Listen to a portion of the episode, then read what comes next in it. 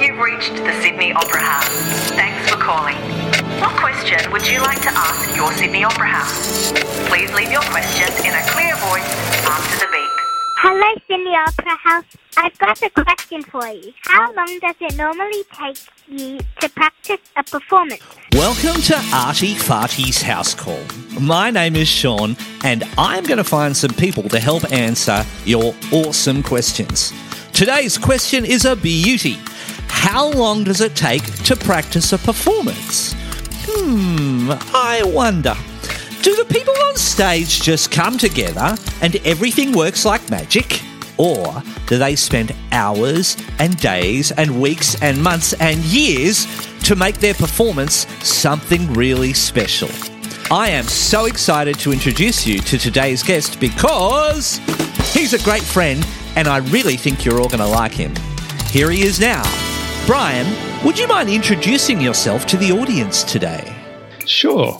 My name is Brian Nixon, and I'm a professional timpanist and percussionist who works with many of the bigger groups and some of the smaller ones that perform in the Opera House. I'm very lucky as I get to play in the concert hall, the opera theatre, and many of the other small halls and rooms inside the house. There's something very special about the Sydney Opera House. I call it my office, and what a great office it is.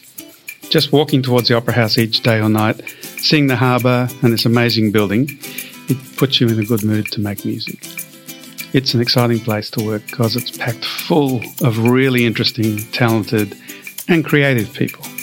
The Opera House is a really special place. So, Brian, can you help us with this question? Hello, Sydney Opera House. I've got a question for you. How long does it normally take you to practice a performance? Well, slightly difficult question to answer because each performance is quite different and they all require different levels and periods of rehearsal to actually get the show together and working. But there's one thing that is the same. Each performer and musician must practice their part on their own and be able to play it or perform it very well before we all come together for the first main rehearsal. Most times, with groups like the Sydney Symphony Orchestra and the Australian Chamber Orchestra, who perform in the concert hall, we rehearse morning and afternoon for two days. Then we have what is called a general rehearsal, where we play the concert as if we had an audience.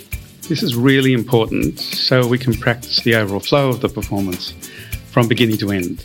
The opera and the ballet are a little different from some other groups because the singers, the dancers, the actors, and the orchestra all practice with their own groups first before we join up to then practice the whole performance as an ensemble. Ah, so everyone practices their individual part by themselves, and depending on the type of show, it might take a little longer to bring all of the elements together.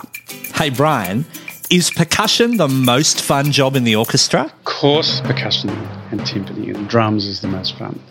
That's just obvious, isn't it? But you're not like a violinist who only plays one instrument. You have to play a whole bunch of things, don't you? We do have a lot of instruments. We have so many I could not list them here.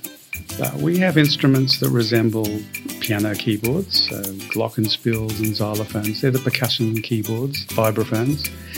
And we have drums, and we have shakers, and we have timpani, which are totally different instruments that you can change pitch with and use your feet to change the notes.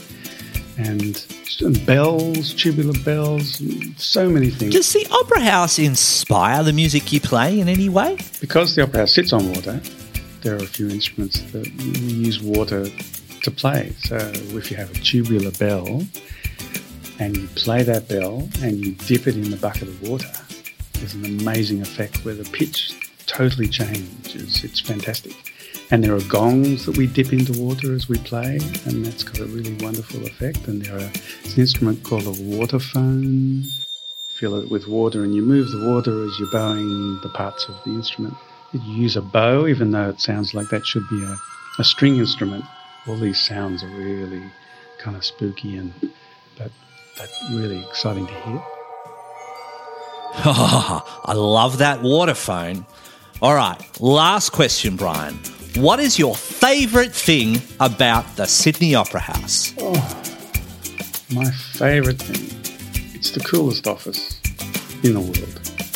It's just, it's a beautiful building. It's in a beautiful spot. And we make beautiful music and create great things in here. And people come here just to enjoy what we do. Well, there you have it. Practice makes perfect, but how much you practice depends on the show you're doing.